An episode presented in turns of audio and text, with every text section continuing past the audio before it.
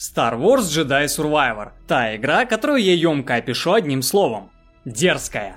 Ростки этой дерзости можно было заприметить еще 4 года назад на первых минутах Jedi Fallen Order. Когда вместо утомившей за сотни тысяч лет оркестровки Джона Уильямса нас сходу встречал монгольский рок группы The Who.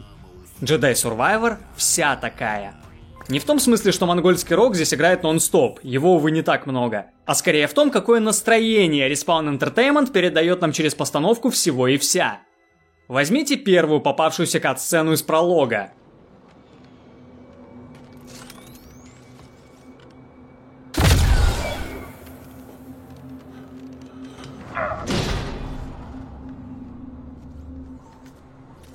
Как же цинично она выглядит и с какой же лаконичной дерзостью она поставлена.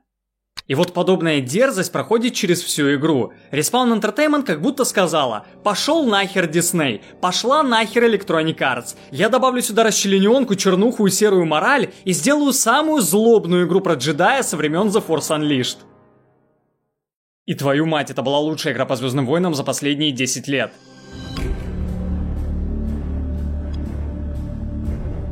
Для начала, что нам следует знать? С момента истребления Ордена Джедаев и воцарения Галактической Империи проходит десятилетие. Мы, Кел Кестис, переживший чистку молодой джедай, активно дестабилизируем тоталитарный режим изнутри. В этом нам помогает наш славный отряд харизматичных мерзавцев, за годы работы ставший для нас настоящей семьей. Вместе мы проникаем в самое сердце зла, дабы похитить у одного важного галактического червя ценные разведданные. Но события принимают неожиданный оборот. Оказывается, полуторачасовой пролог Jedi Survivor концентрирует в себе все, что давало нам Fallen Order за 20 часов прохождения.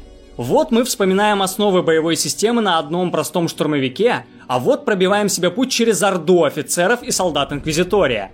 Между двумя этими этапами интервал в 90 минут, и за это время ты повторно проходишь уже знакомый путь от подавана до рыцаря-джедая. Но такое стремительное повышение геймплейных ставок не выглядит как переусложнение, потому что разработчики дают главному герою все его навыки из предыдущей игры.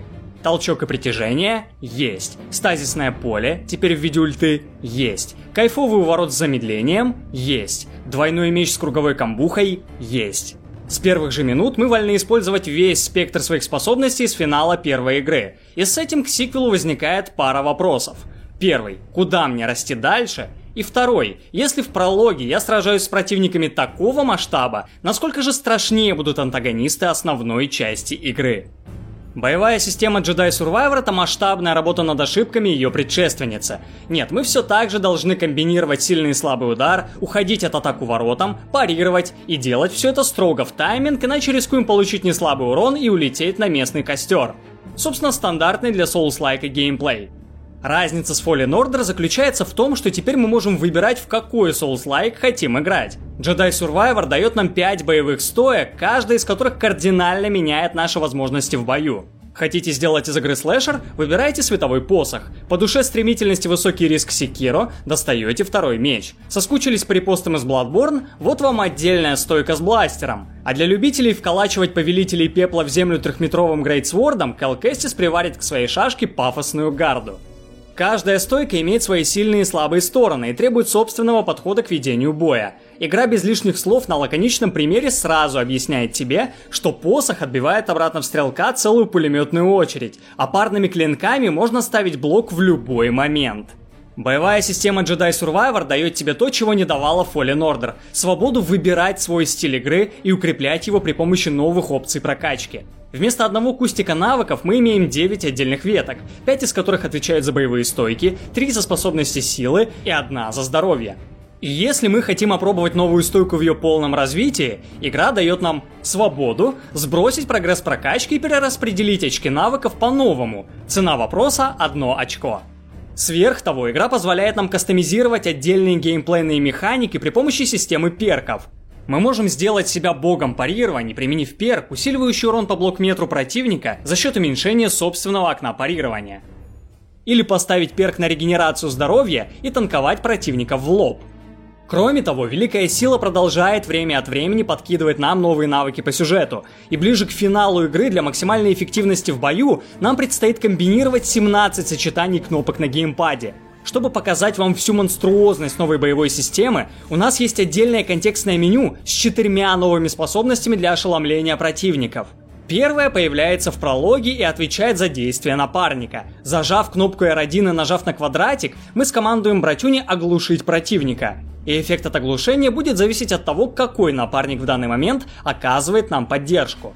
Да, напарники в игре не только мешаются под ногами. Они присоединяются к нам в определенные сюжетные моменты, выполняют наши команды, координируют с нами действия, отвлекают на себя внимание, когда тебе требуется это больше всего, словом подставляют нашему рыжему воину света свое крепкое плечо. И тут вы спросите, Максим, будет ли наш главный герой делать Джохин-Похин со своим гачи-другом? Oh. Что ж, очень хороший вопрос. Ответ на него вы обязательно получите позже. Стоит отметить, что несмотря на значительно разросшийся букет способностей главного героя, игра совсем не растеряла в хардкорности. Противники по-прежнему требуют от тебя планировать свои действия хотя бы на пару шагов вперед и сильно наказывают за попытку поиздеваться над кнопкой атаки. Бестиарий недругов значительно вырос. Уже известных попавшему ордену штурмовиков и наемников с брода теперь дополняют дроиды Конфедерации, бедламские рейдеры, дроиды часовые прямиком из старого канона и многие-многие другие старые новые знакомые и незнакомые. Хочу заметить, что аналогичные типы противников у каждой фракции не являются рискином друг друга – то есть, если мы возьмем штурмовика с палкой, магностража с палкой и дроида часового с палкой, каждый будет иметь собственный мувсет, скорость поведения и особенности, и требовать отдельного же подхода в бою. Как результат, из-за широкого пула самых разнообразных противников, Jedi Survivor постоянно подкидывает тебе уникальные их комбинации, не давая соскучиться до самых титров. При этом, в отличие от предшественницы, не забывает разбавлять относительно сложные боестолкновения моментами чистого фана – а еще неожиданными засадами. Такой фан получать дешевый урон от противника за стеной, да, фанаты Demon's Souls? Весь хардкор же приходится преимущественно на сюжетных боссов и преимущественно на финальный акт игры. Боссы в Jedi Survivor это просто мое почтение. Combat -дизайнеры сделали домашнюю работу на 5 с плюсом и создали боссов, которые временами дают прикурить Иссину из Асины. Во-первых, у боссов появился комплексный мувсет, завязанный на сложных комбинациях атак блокируемых, неблокируемых, перепрыгиваемых, горизонтальных, вертикальных, а также дэшей, слэшей, захватов, и от всего этого тебе нужно уходить своим специфичным способом. Во-вторых, появилось четкое деление на фазы, когда противник с истощением полоски здоровья еще больше усложняет свой мувсет и поведение. И в-третьих, теперь боссы действительно оправдывают свой статус. На уровнях сложности выше второго не получится прийти к сюжетному боссу и заковырять его тупо с наскока. Теперь игра требует от тебя множеством проваленных попыток изучить его поведение. Пройдя игру на предпоследней сложности, я вам гарантирую, на парочку боссов из финального акта вы убьете не один час своего времени, даже если сестрицу из Fallen Order выносили на Грандмастере со второй попытки. Тем не менее, кривая сложности описана так, что первая половина игры даже на Джедай Мастере не ощущается, будто из тебя пытаются выжить все соки. Да, она делает больно, если ты ошибаешься. Да, она хочет от тебя более вдумчивого подхода. Тем не менее, в отличие от Fallen Order, главный герой больше не является грушей для битья. С событий первой игры минуло 5 лет. Келкестис заматерел, отрастил колючую щетину, сжег на свою коллекцию понча и стал куда более уверенным в своих силах джедаем. И как следствие, боевая система позволяет нам чувствовать гораздо большую свободу в возможностях расправляться с противниками эффектно и эффективно. Несмотря на перешедшую в наследство от предшественницы высокую цену ошибки, сиквел, тем не менее, отлично справляется с задачей дать нам почувствовать себя могущественным джедаем. И тем самым разработчики через геймплей засевают в нас зерна привычек, которые обязательно дадут свои всходы ближе к концу. Нарративная игра в финальном акте идет на резкое повышение сложности с целью подвести тебя к одной из центральных тем Jedi Survivor. И все-таки, Максим, что там насчет Джохин Похин? Yeah, I've heard Jedi avoid attachment, but What's that supposed to mean? it means trust your heart. Потерпите, пожалуйста, на этот вопрос я обязательно отвечу. А пока что озвучу мысль, которая уже несколько минут как витает в воздухе. Jedi Survivor это колоссальная модернизация павшего ордена во всем. От боевой системы и исследования мира до кастомизации и банального разнообразия происходящего на экране. Помните, как в Fallen Order мы встречали какую-то необычную, доселе невиданную разумную расу?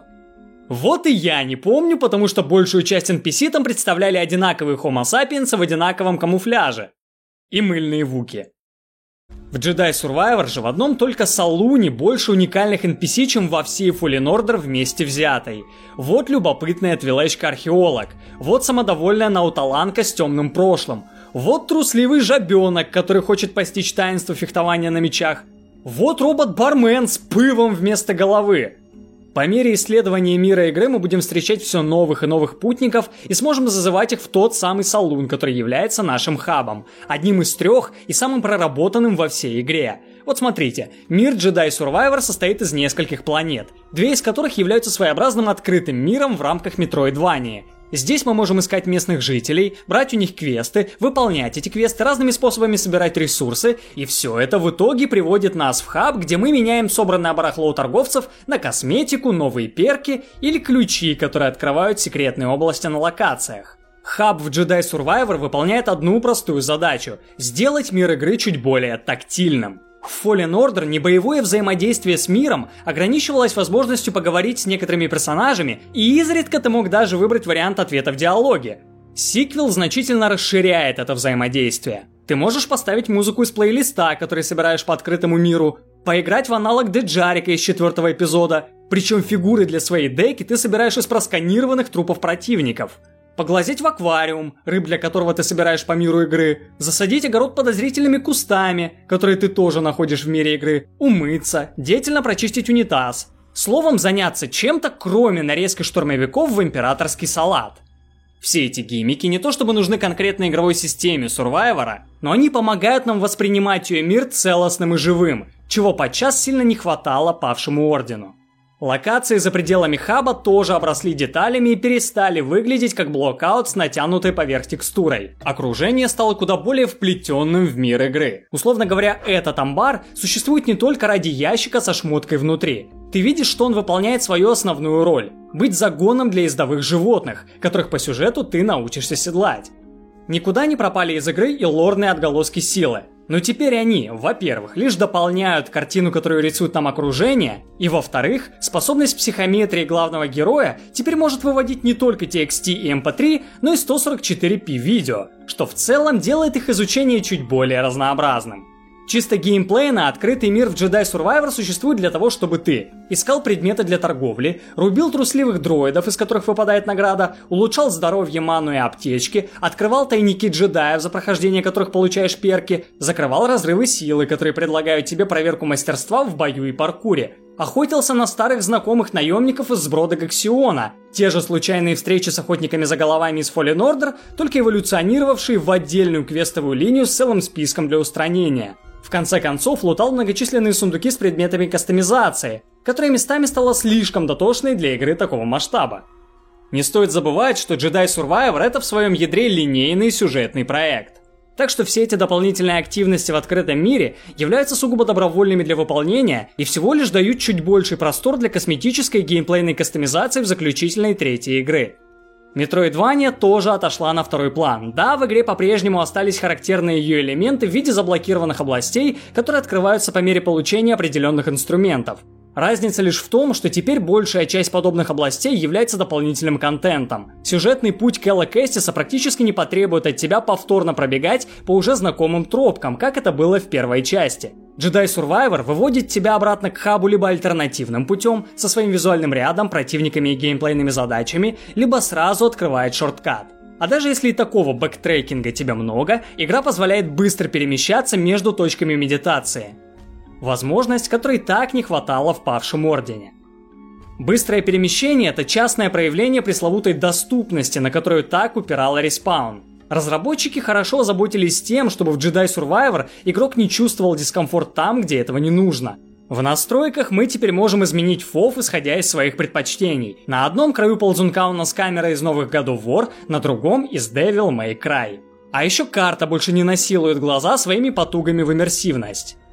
Чем разработчики не озаботились, так это грамотной навигации внутри самих локаций. Респаун не стал расставлять цветовые и световые акценты на важных участках, и в результате ты весьма часто обнаруживаешь себя в ситуациях, когда не понимаешь, куда идти.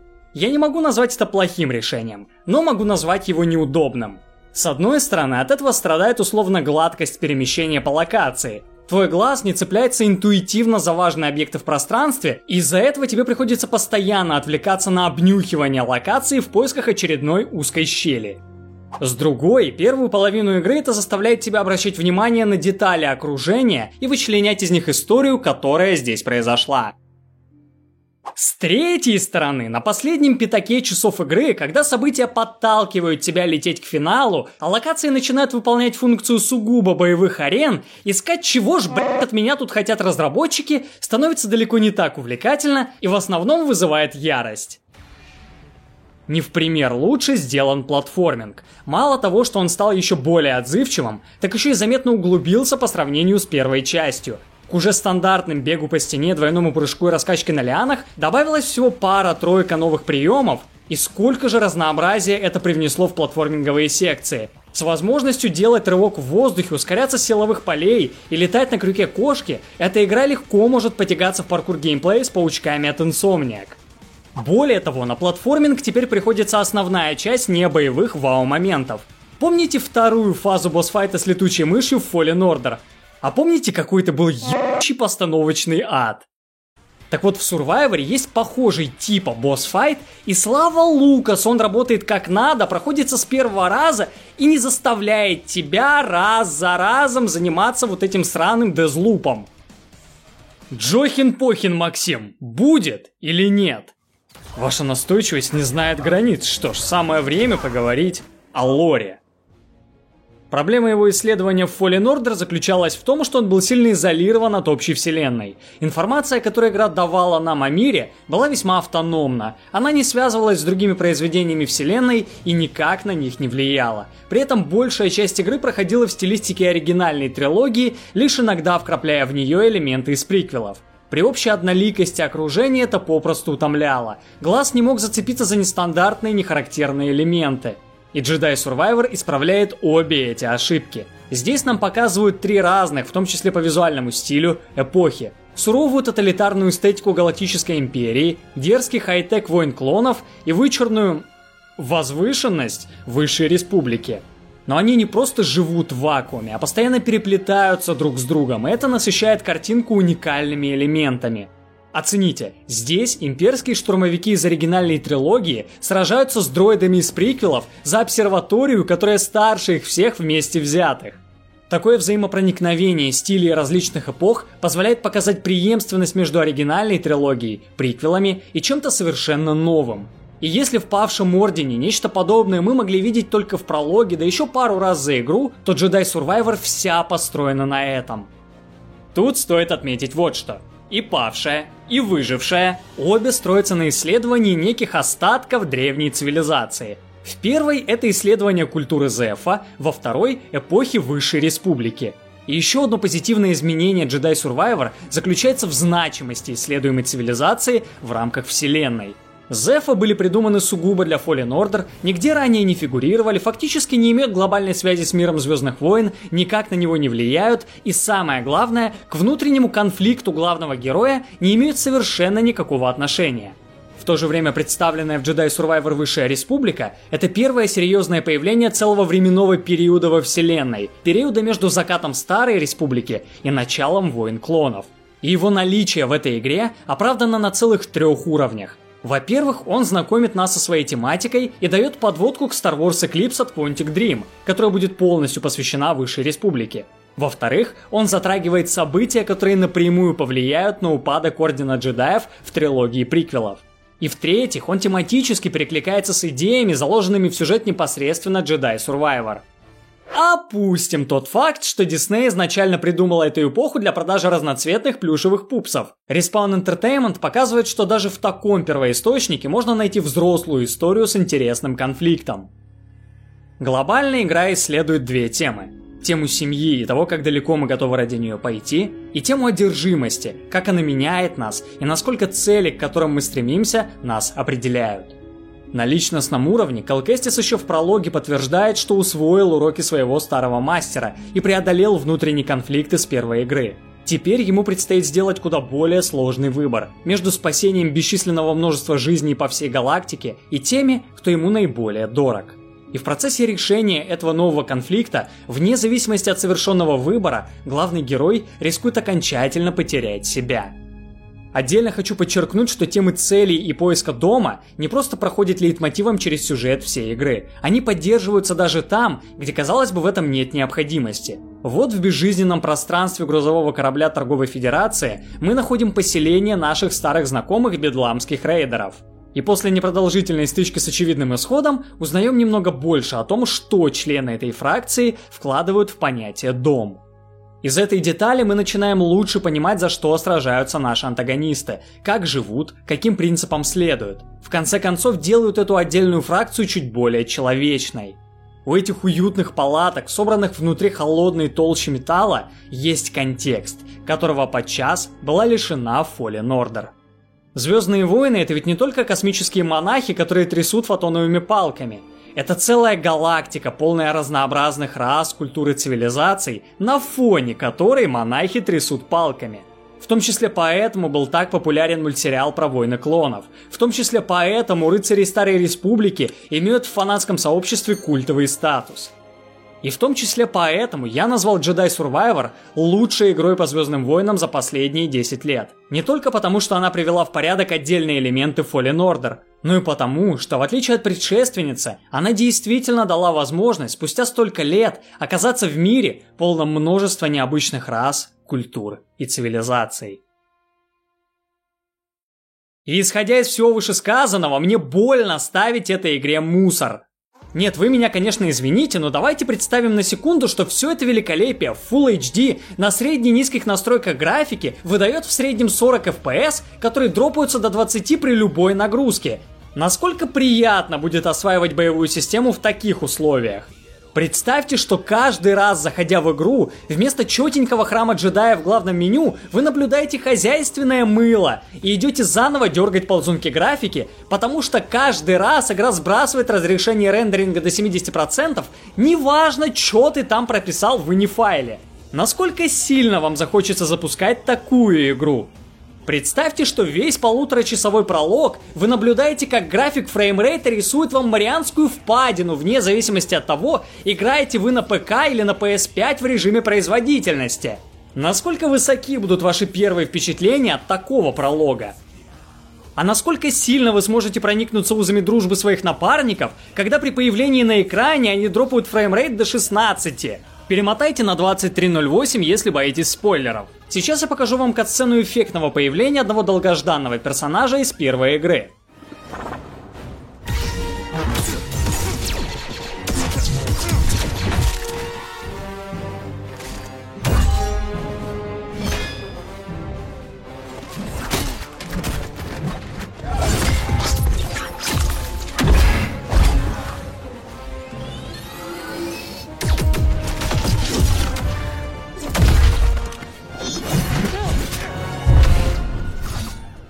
Должен ли я говорить, что вся драматургия этого эпизода в таком техническом состоянии идет псу под хвост? Что вне зависимости от того, насколько хорошо эта катсцена поставлена, невозможно нормально ее воспринимать, когда она фризит на несколько секунд после каждой склейки?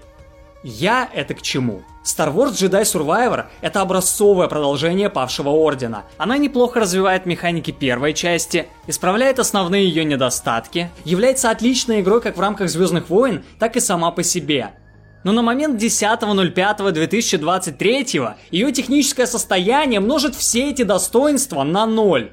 У меня есть три варианта оценки для этого проекта. Закрыть глаза на техническое состояние и поставить игре похвально – Такая оценка вводит в заблуждение. Закрыть глаза на достоинство игры и оценить ее исходя из технического состояния как мусор. Эта оценка игнорирует существование самой игры и тот факт, что однажды ее починят. Или средним арифметическим поставить игре проходняк. С этой оценкой я просто не согласен, потому что Jedi Survivor не проходняк. Все три варианта меня не устраивают, но с одним я все же могу смириться. Под обзором и на странице игры на сайте вы увидите оценку «похвально».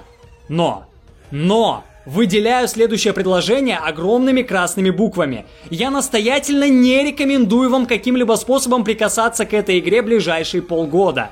Особенно, если вам нравится первая часть. Особенно, если вы долго ждали вторую. Особенно, если вы поклонник Звездных войн, я прошу вас, не портите себе впечатление. Не трогайте Jedi Survivor, пока не убедитесь, что Respawn Entertainment не довела ее хотя бы до приемлемого технического состояния. А до тех пор, пока этого не произошло, можете смело считать мою похвально мусором. Услышимся на Stop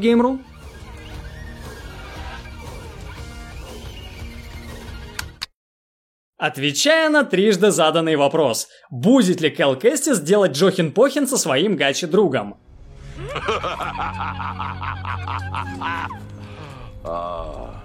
Будет. Дважды. И я гарантирую, вам это очень понравится.